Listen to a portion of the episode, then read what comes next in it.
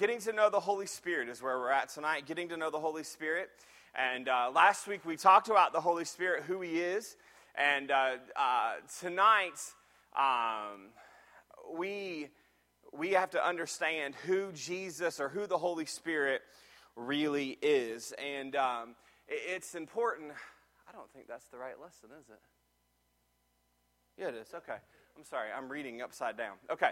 Um, I, was looking at what I printed off. I knew this was the right lesson up here, but I walked over here and I was like, is that the right thing? Okay, we're good. Um, to prepare to live for God in a world of evil spirits, we must know the Holy Spirit.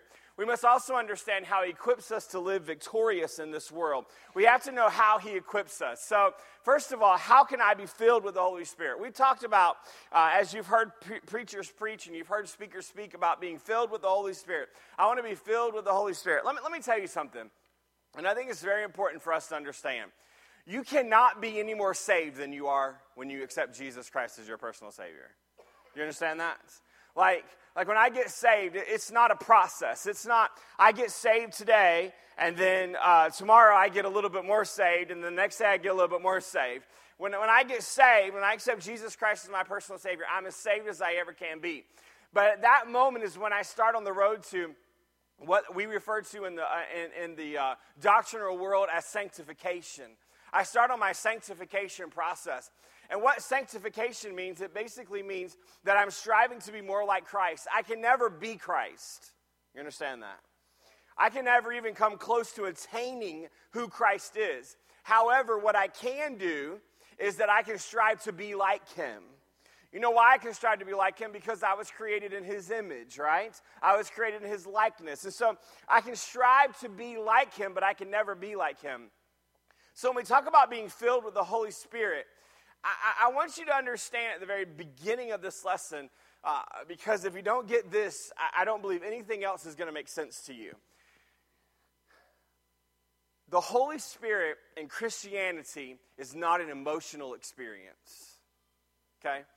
I, I've had people come talk to me and they'll say, Pastor, We've watched people walk the aisles and get on their knees and they'll sob and they'll cry and, and, and, and, literally the tears will be flowing everywhere and they'll accept Jesus Christ as their personal Savior and, and it'll just be this unbelievable emotional experience. And they'll say to me, Pastor, it wasn't like that for me.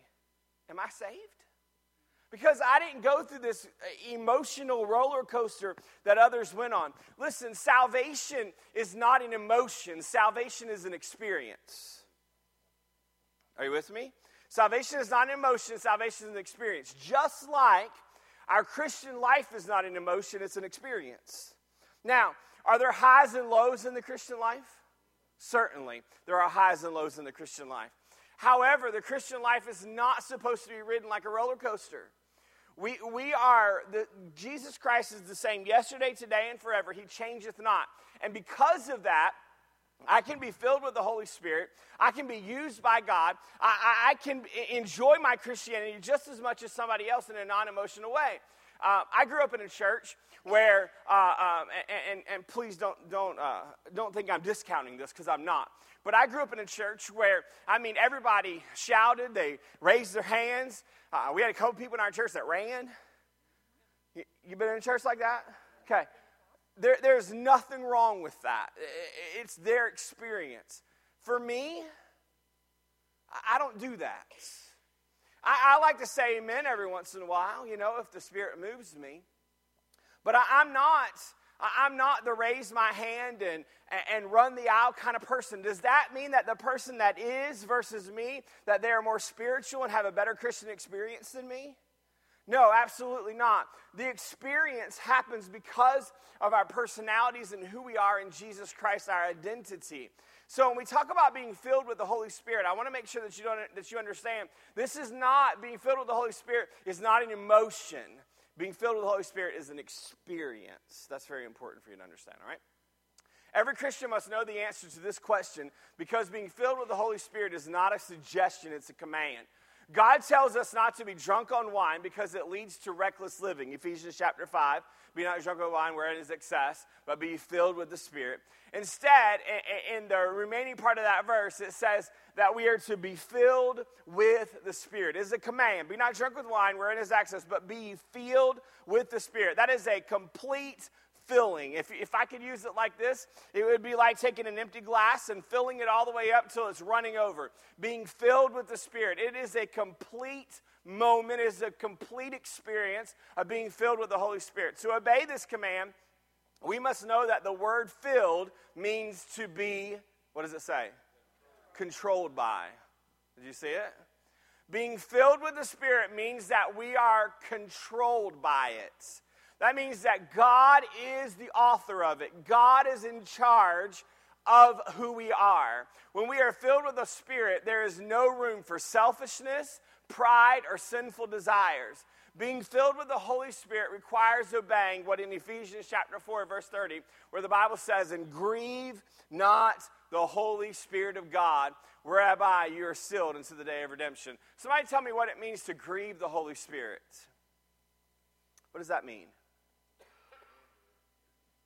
to hinder him. What, what other thought comes to your mind?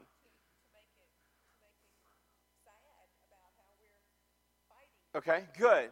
Uh, it, is literally, uh, if I could put it to you this way, uh, the Greek word is, is, a, is a very interesting word, but it literally means to grieve not the Holy Spirit. It literally means, I'm going to use the redneck term, here it comes, to not squash him. That's what it means. Actually, that is the Greek definition of it. Um, to, to grieve not, to, to squash not the Holy Spirit. In other words, what can happen is, is that in our own lives, the Holy Spirit can be working on us so much that literally we suppress Him. We, we tell Him no in our lives. We grieve Him.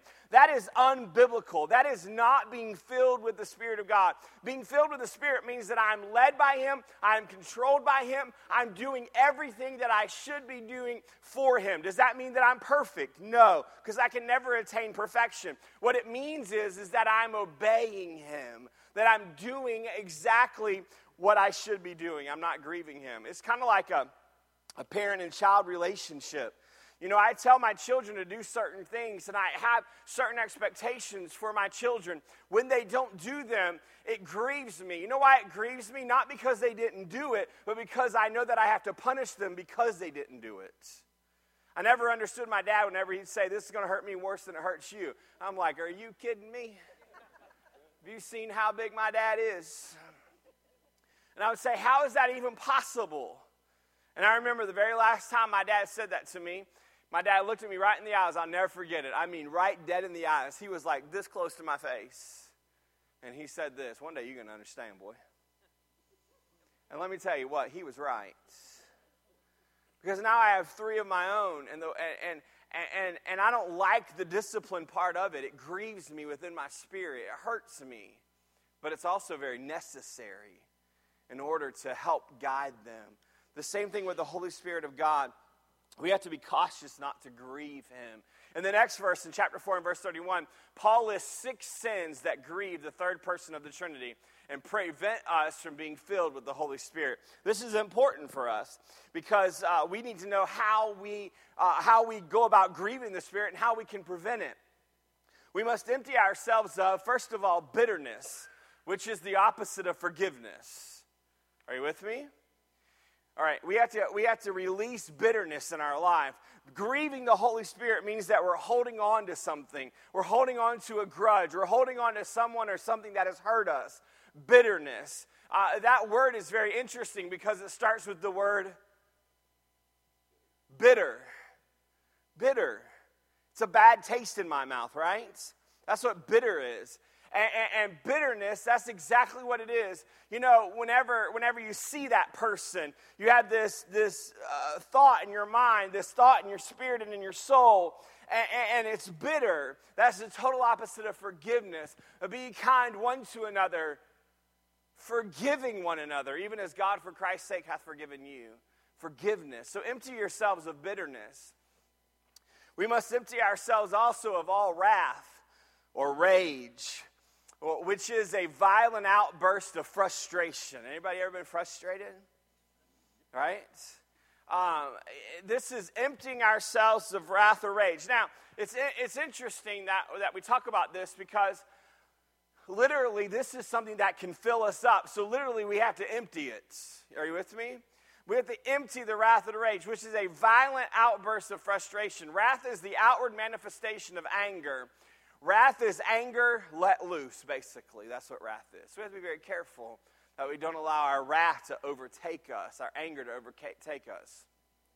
Next, we have to empty ourselves of clamor, which means a loud cry and refers to loud insults. As, as we are talking to other people, that we do not put them down in order to lift ourselves up. It also includes shouting or yelling in anger, which is the first sign that we're losing control and letting the evil one fill or control us. Now, don't get me wrong, I think we can all understand this that there's all been all, there's times in all of our lives that we lose control a little bit. Or is it just me? Okay. I'll tell on myself because you don't want me telling you, right? Um, you know, we all at times uh, uh, uh, burst out and say things that we probably shouldn't have said, and, a mannerism that we shouldn't have. That's clamor. What, what does that mean, Pastor? It's disruption. It, it's really not uh, uh, benefiting anyone. It really isn't. Because, because here's the thing you know, I've always tried to do this in my own family, and, and I'll be honest with you, I, I fail as a dad probably more than anybody in this room and, and I'm just being honest with you. Uh, uh, uh I, I, I, struggle sometimes in the midst of a, of a moment, and, and you're like, you just want to say, What are you doing? Right? Why are you doing that? And, and we look at it, and, and, this is the one thing that shouting and yelling uh, uh, and anger does is it causes the person on the other end to have one of two emotions the other person on the other end either has the emotion of fear, which I never want my children to be afraid of me. I want them to respect me, but I don't want them to be afraid of me. Or the emotion of retaliation. Those are the two emotions that take place when yelling and shouting begins to happen. And, and, and what, that, what the evil one wants that to take place in our lives because that's the disruption. That, that, that then leads to animosity. That then leads to bitterness. And it begins to pile up and pile up and pile up. Pastor, you don't know my boss, though. Yeah, I understand. Pastor, you don't know about this person that's in my life or that person that's in my life.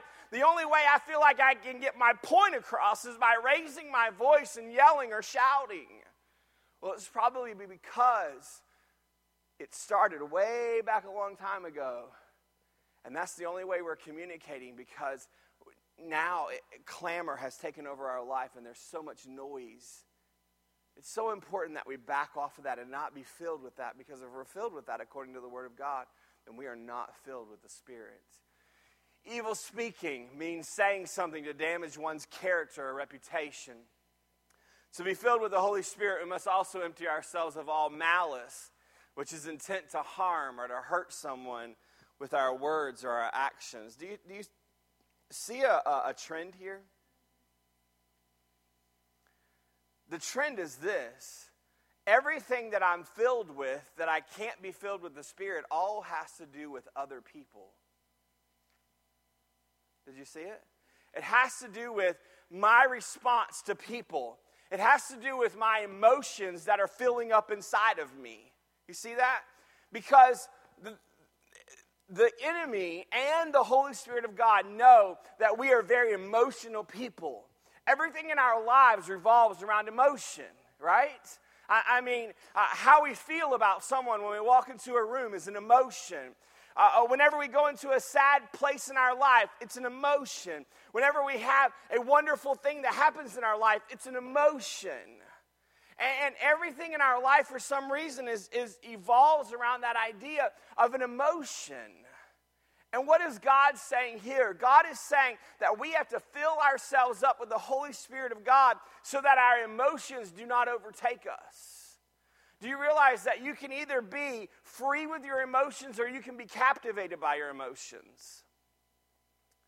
It's very important that we understand that. It's very important that we are filled with the Spirit so that we can see our emotions through His eyes and through what He wants in our lives. Emotions can cause us to, to go into a deep depression. It can also cause us to go into the highest place on the mountaintop in our lives.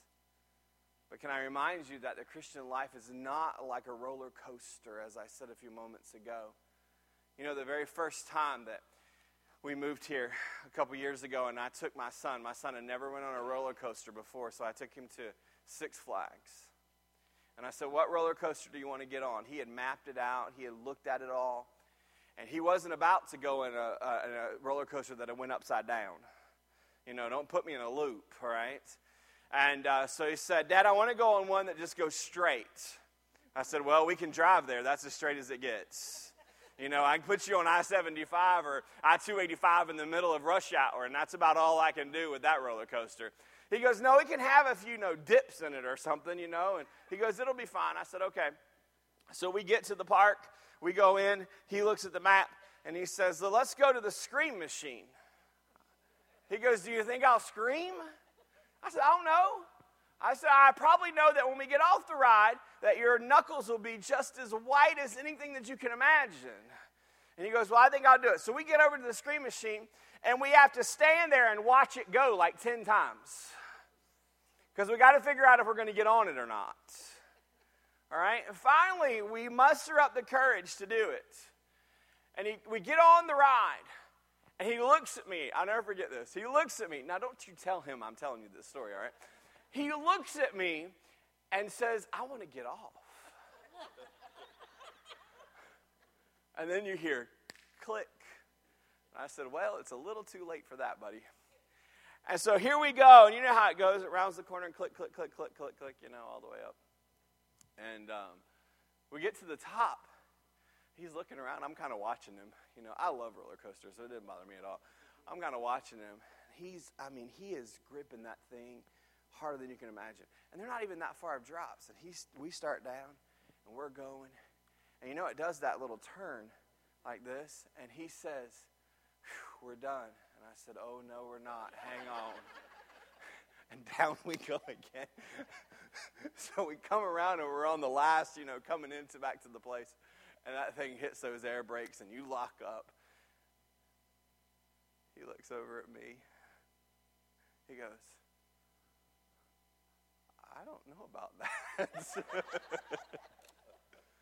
I said, and this is what I asked. I said, What are you feeling? This is what I want you to know. I want to know what you're feeling. He said, Well, I've never felt like this before. He said, But I can feel my heart. He said, It's pounding really hard. So we get off the roller coaster. I'm telling you a true story. We get off the roller coaster. We're standing there, and he looks at me and he goes, That wasn't too bad. Wait a minute. You just said your heart was pounding out of you. And he goes, I want to get back on it. That was fun. And I said, Okay. So we get back on it and we go. And so finally, I got him on the mind bender. And then we went home. Um, but yeah, I pushed it too far. But can I tell you, when you think about that for a moment, think about what we just did. That's what we're talking about when we talk about being filled with our emotions. And if we would just allow the Holy Spirit of God to reign in our lives so that we can live a life that's acceptable in His sight and is level in His sight and trust Him with everything, be filled with because if you're filled with Him, you can't be filled with anything else. When we empty ourselves of all these evil emotions, there will be a vacuum that can be filled by the Holy Spirit. Only then is it possible, and we've already said this verse a few moments ago, to be kind one to another, tenderhearted, forgiving one another, even as God, for Christ's sake, hath forgiven you. All of us in this room can say there's been times in our life we've been hurt by other people, right? We've all been hurt. You may have been hurt by somebody that's even sitting in this room tonight. Can I tell you something? Look at me for a minute. Please look at me. It's going to happen. You know why? Because we're people. We're people. Can I remind you that there are many people who hurt Jesus? who said terrible things about him, yet he still went to the cross and died for them. You remember that? You understand that? You say, but Pastor, you already said that I'm, I, I can't be him. You're right. But we can be like him. We can be like him. It's so important that we don't live our lives in a pit of despair because that we are, are, are so shackled by our unforgiveness and our malice and our contempt towards other people. The word translated filled, as we talked about being filled in the Holy Spirit, is a present tense verse, which denotes a continuous action. It's something that we must do every day. It's something that we must pray for every day. Lord, help me to be filled with your spirit. How can I be filled with the Holy Spirit? Only by emptying ourselves of all the sinful emotions listed in Ephesians 4:31. When we are filled with the Holy Spirit, the fruit of the Spirit will be produced in our lives. So this brings us to the second question tonight. What is the fruit of the Spirit? What is the fruit of the Spirit? We talked about being filled with the Spirit. Now we're going to talk about the fruit of the Spirit. This is really getting to know who the Holy Spirit is. If we're filled with Him, then we will produce the fruit of the Spirit. The fruit of the Spirit has nine components, and you've heard this preached on many times in your life, I'm sure. Out of Galatians chapter number 5, verse 22 and 23. But the fruit of the Spirit is love, joy, peace, long suffering, gentleness, goodness, faith, meekness, temperance. Against such there is no law. So there's the fruit of the Spirit. The fruit of the Spirit is singular, like a pie divided into pieces. Each of the components is required for there to be a whole. The fruit of the Spirit is a word picture of Jesus Christ, who is the ultimate example of each component. I want you to understand what it said. I'm going to go back here just a minute. It says, but the, what's the next word? Fruit. It does not say fruits. That's very important because if it was a plural word, a plural noun, then, then it would be considered everything has to, uh, is all of one unit. It's not of one unit, it's all individual. It's the fruit of the Spirit. Each one of those components has to be relevant in our lives. The, the, the, the spirit of love, that's one thing. The spirit of joy, that's another thing. And peace, and, and so forth and so on. They're all singular in thought. The second, uh, uh, excuse me, the fruit of the Spirit is singular like a pie, uh, divided into pieces. So each of the components there are, are very important. I, I must have uh, missed the, the, on the screen here, one of the lines. Um, let's see here what it says. Um, here we go. Uh, the fruit of the Spirit is in a trio of threes. The first trio is love, joy, and peace. And it concerns our relationship with God. It concerns our relationship with God. If one is missing, something is wrong in our relationship with God. Love, agape, is a self sacrificing affection for others. A self, you see that? A self sacrificing affection for who? Others. Joy is a constant, deep seated gladness, and peace is an inner tranquility not affected by circumstances. Do you see it?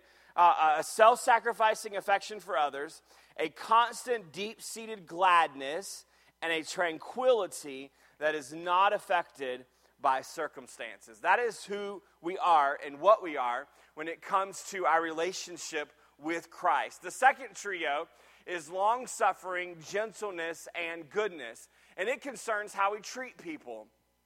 Long suffering means we put up with irritating people.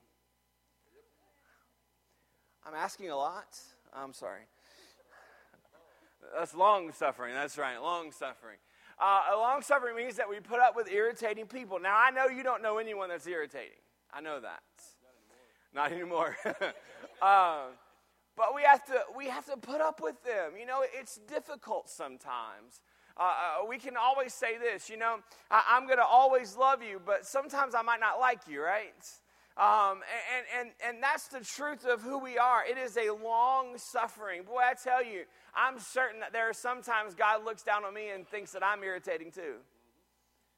Right? But He's long suffering. He's long suffering. And that's who Jesus is, and that's who we have to represent. Secondly, there's gentleness or kindness. And it's the opposite of rudeness or crudeness or mad cruelty. Uh, Proverbs chapter 11 and verse 17 tells us why we should be gentle and kind. It says, The merciful man doeth good to his own soul, but he that is cruel, what does he do? He troubleth his own flesh. The merciful man doeth good to his own soul. Doeth good to his own soul. The word goodness refers to helping people by being generous and benevolent with our time, our talents, and our treasure. Being good. The goodness of your heart. You've ever, you've ever heard somebody say they're giving out of the goodness of their hearts? That means they're being generous, benevolent um, with their time and their talent and their treasure. The third trio is faith, meekness, and temperance. And this relates to our inner beings. First, we had our relationship with God, we had our relationship with others, and now we're talking about our own selves, the, the inside of us. Faith refers to dependability, both toward God and others. Listen to me, this is very important, especially for men. Meekness is not weakness. Are you with me? Meekness is not weakness, but it's power under control. It's like a wild animal that's been domesticated, such as like a horse. You know, being meek, being humble, understanding your position in Christ. Meekness is not weakness. Jesus is the greatest example of power under control. As he is being arrested to be crucified, he tells his disciples not to fight back.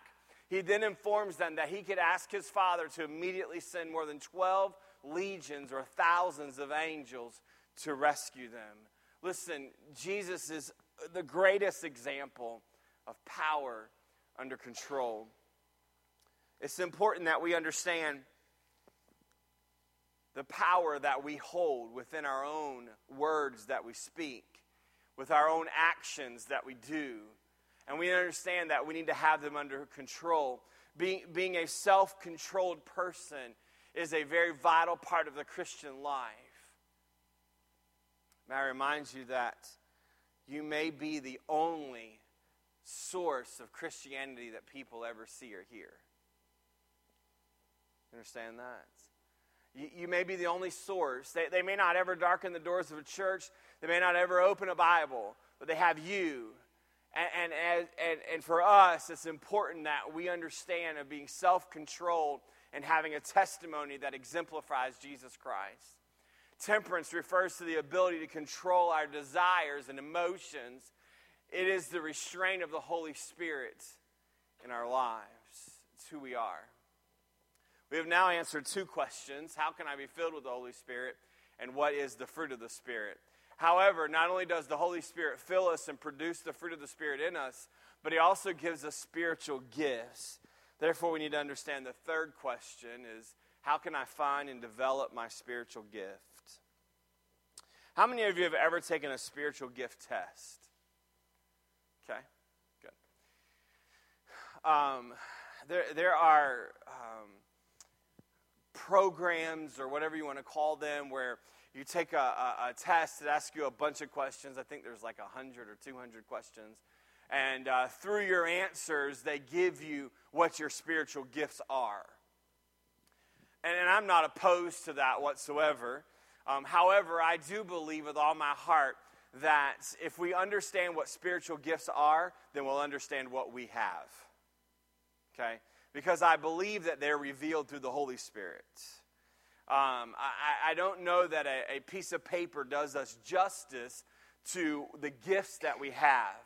Now, there are also some gifts that are controversial, and uh, we're going to talk about those. I'm not going to shy away from them. Somebody came to me last week and they said, Pastor, are you really going to talk about all the gifts of the Spirit? I really am. We may not get to it tonight, um, but we are going to talk about the gifts of healing. We are going to talk about the gifts of speaking in tongues. Um, I'm not going to shy away from them. But I also believe that there are biblical explanations for all of them. And I think it's important that we understand them and develop them uh, so that we can know what our spiritual gifts are. Um, that's why your handout is so long, is because there's a deep explanation about several of these. Um, so, how can I find and develop my spiritual gifts? We won't get to it all tonight, but we'll start and we'll finish it next week.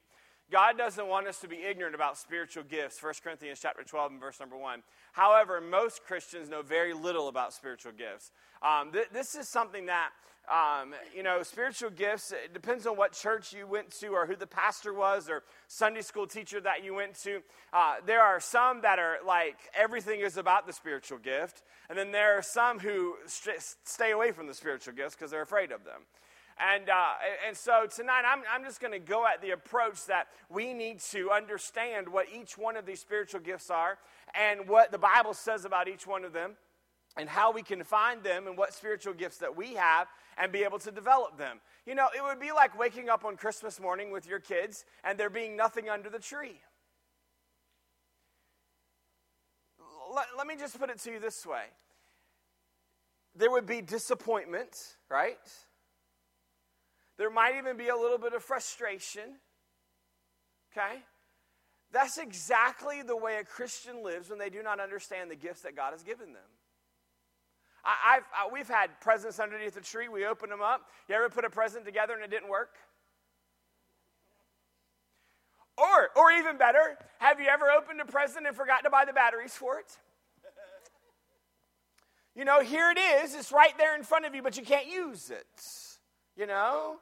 Um, I heard a story one time about a, a, a, young lady that got a brand new car for Christmas. Her parents spent hours wrapping the car. You know, I mean, they like wrapped the car, and, all night long it was wrapped with a huge bow on top of it. The girl woke up in the morning and, and she ran outside because that's where her parents told her her present was you know, there's this huge wrapped car. She starts taking it all apart, unwrapping it, and there it sits. And it was even the car that she had picked out, and that's the car that she had always wanted. She runs back inside to her, or her dad's watching, runs over to her dad and says, Dad, can I have the keys? There's where the problem started. They wrapped the car, they knew where everything was at except for the keys. They couldn't find them. I remember her dad telling me this story, and he looked at me and said, Lee, this was the worst feeling in the world. He said, We went on a hunt for the keys. He said, and I could not find them anywhere. So that car sat in our driveway for a week until the dealership opened back up so we could get a new key for it. You know how heartbreaking that was for that young lady? She was ready to drive that thing. That's exactly the way it is in the Christian life. God has granted all of us gifts. We need to be able to have the key of understanding to use those gifts. So, so it's important for us to understand what they are. The devil wants to keep Christians ignorant so they'll not use their spiritual gifts to advance the kingdom of God. Every Christian has at least one spiritual gift. Romans chapter 12 and verse number 6. The Bible says, having then gifts differing according to the grace that is given to us, whether prophecy, let us prophesy according to the proportion of faith. So, having then gifts differing according to the grace that is given to us. So, we all have gifts, everyone has a different gift, and we just need to find out what our gifts are and how to use them. Spiritual gifts are received by grace. So, like salvation, spiritual gifts are not earned or deserved, they're just given. There are at least 20 spiritual gifts mentioned in the New Testament. The first step in finding and developing our spiritual gifts is, first of all, to know what they are. So there's at least 20 uh, spiritual gifts mentioned in the New Testament. And like I said, we've all been given a gift. But the first thing that's important to know is what these gifts are. Well, Romans chapter 12, verse 6 through 8, lists seven of them. First in the list is the gift of prophecy and that's referring to the gift of a prophet or preaching God's word. Now, we believe, because uh, this it starts right here with, uh, with, with different understanding and different beliefs. Do you believe that the Bible that you hold in your hand is complete? Right?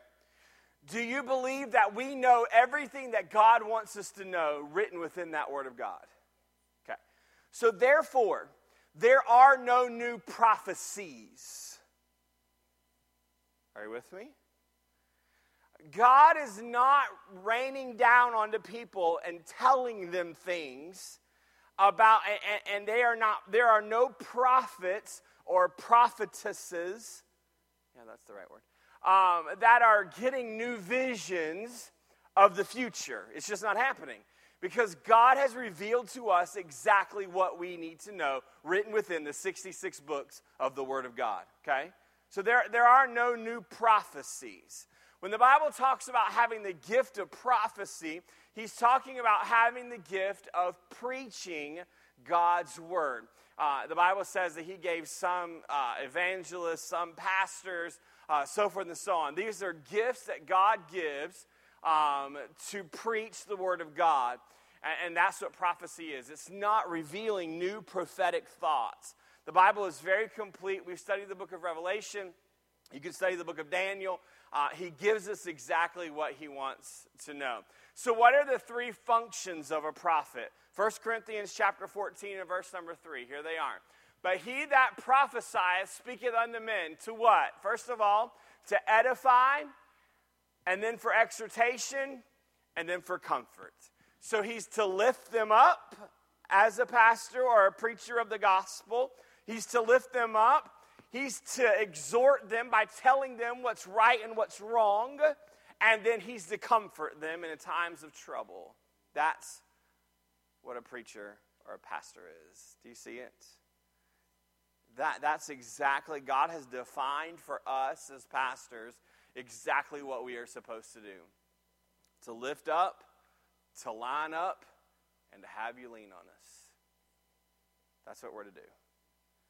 So, he that prophesieth speaketh unto men to edification, exhortation, and comfort. That's the gift of, a, of prophecy. Now, Romans 12, 7 lists two gifts. The first is the gift of ministry, which translate the word from which we get our word deacon. So, there are some there is a, a gift of ministry or a gift of a deacon or a gift of the real word here should be servant the gift of serving that's what a that's what a deacon does. It is the gift of serving others in practical ways. That that is the gift of the ministry. The gift of the ministry is always giving. Do you see it? The gift of ministry is giving. The gift of ministry is not taking, it is a giving ministry. Thirdly, the gift of teaching is proclaiming God's word to promote spiritual growth. This is where we get uh, uh, uh, from our nursery to our children's ministry, to our youth ministry, to our Sunday school classes, to our Bible studies, uh, on and on it goes. The gift of teaching, those that are taking the Word of God and teaching it to other people to promote spiritual growth. If you're being taught something that does not enhance your spiritual growth, that is not the gift of teaching. The gift of teaching is all about promoting our spiritual health in our lives. Romans 12 8 lists four gifts, beginning with the gift of exhortation or encouragement. It is the God given ability to encourage or comfort believers. I'm going to tell you right now, before we move any further, any further, this is, in my opinion, one of the greatest gifts. Now, I can't, I can't say that there are some that are greater than others, okay? I, I, I, as a pastor, I can't tell you that. But I'm going to tell you, as a pastor, that there is nothing like being encouraged. Are you with me? We're almost done, I promise. Uh, there's nothing like being encouraged. There's nothing like someone telling you, I'm praying for you. There's nothing like somebody coming and just uh, uh, putting their arm around you or patting you on their back or, or telling you that they're thinking about you. The gift of encouragement. And by the way, our church is full of people that have the gift of encouragement. I'm just telling you right now. I love it. You know, I'm going to be real honest with you, and you can probably tell a little bit, and I apologize greatly to you tonight. Uh, I, there, this has been a, a, a, a rough week, okay? I'm just going to put it to you that way. I'm allowed to tell you that. I'm just going to tell you who I am, all right? It's been a rough week. I, I feel a little bit, um, and I don't even know if this is the right word, discombobulated. Okay? And, and you probably can tell that a little bit tonight. Um, and I apologize for that. But this afternoon, um, I was driving home, and um, I got a phone call. And I said, hello. And uh, the other end of the phone said, Hey, Pastor. And I said, Hey, how are you? And they said, Good. And I said, uh, Probably what I say to everybody How, can I help you? What, what can I do for you? And I'm telling you, this is the honest truth. And maybe this is why I'm discombobulated tonight. The person on the other phone said, You can't do anything for me. I didn't call you for me, I called you, I called you for you. And I said, Excuse me? And they said, The Lord told me that you needed somebody to call and tell you that they loved you and that they care about you and that they're praying for you. I'm driving down the road. I'm trying not to get into a wreck. And I, I mean, I, I don't get at a loss for words often, but at that moment, I was, I, I mean, I just didn't know what to say. And there was like that awkward pause, you know? You know that moment of awkward pause? And the person on the other end of the phone said, That's all. Have a great day. And I said, You too. Thank you so much. And I hung up the phone. And I'm going to tell you what, as difficult as this, this week has been, it just kind of erased it the gift of encouragement. Can I tell you something? Watch this because this is very important for you to understand. It is their gift, watch, that they gave to me. They gave their gift to me. And, and I, I don't know how they knew. I, I, I don't even know. Maybe somebody spying on me. I don't know. But the gift of encouragement you say, Pastor, do you think everyone has the gift of encouragement? I don't think everyone has the gift of encouragement, but I think everyone has the ability to encourage. Okay? There, there, there's a huge difference. You know, those people that just have that gift, wow, I mean, it's unbelievable. But everyone has the ability to do it. Or the other idea here is that gift of exhortation is to comfort believers to, to be that person that, that you can rest on, that you can rely on in times of difficulty, in times of trouble, to comfort people in a moment of tragedy, in a moment of death, in a moment where it seems like their life is falling apart, to be able to comfort them. By the way, that takes a special person. It takes a special person.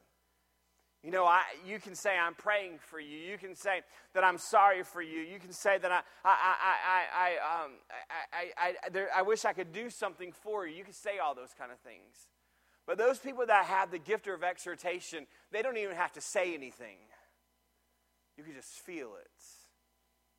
You can just know that they care. The gift of exhortation, I think it's a very important gift. And by the way, if you have the gift of exhortation, listen to me please listen to me. If you have the gift of exhortation, please use it. Please use it. Because it's so vitally important to the Christian life. The next gift is He that giveth. And this refers to people with the gift of making money and giving back cheerfully and generously to the Lord. Um, he that giveth. You know, God has blessed some people uh, with the financial stability and ability to help other people and to help the church. And, and this is literally a gift.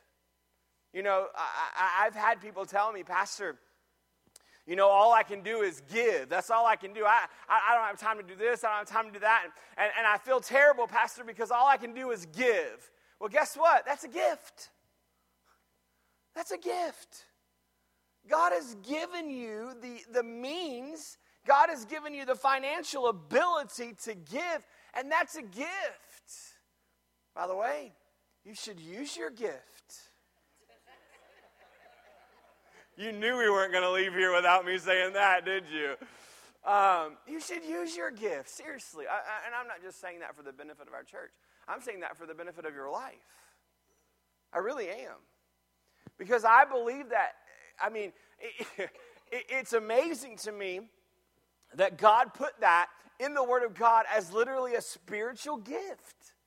He that giveth. It is a spiritual uh, uh, uh, example, it's a spiritual blessing to be able to give. And they give it not grudgingly, they don't give it because they have to, they give it cheerfully and generously to the Lord. But we don't have time to continue tonight, so we're going to stop there.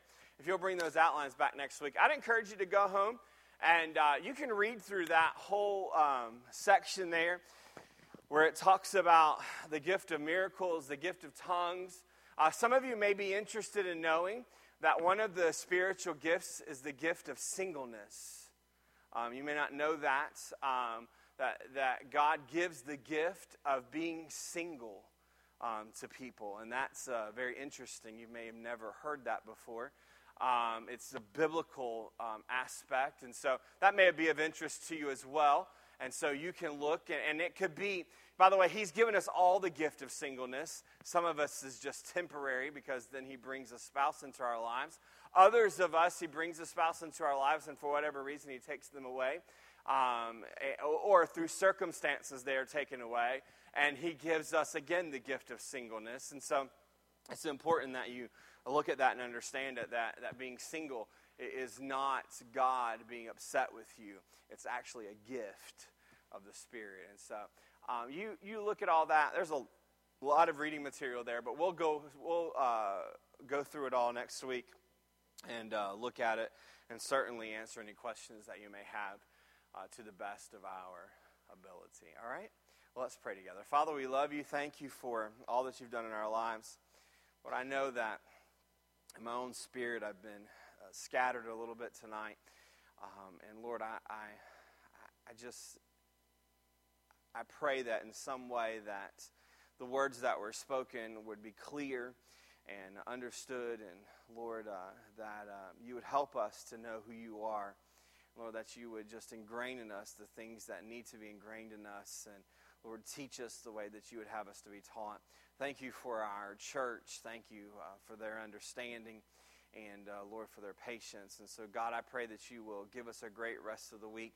We look forward to serving you again on Sunday uh, as we come and worship in this place. Lord, we love you, but most of all, we thank you for loving us. For it's in your precious and holy Son's name we pray. Amen. I hope to see you tomorrow morning, 5.30, 8 o'clock. Ladies, 9 o'clock, 7 o'clock tomorrow evening. And uh, I hope to see you on Sunday. God bless you. Have a great rest of your week. C building, yes, in the C building.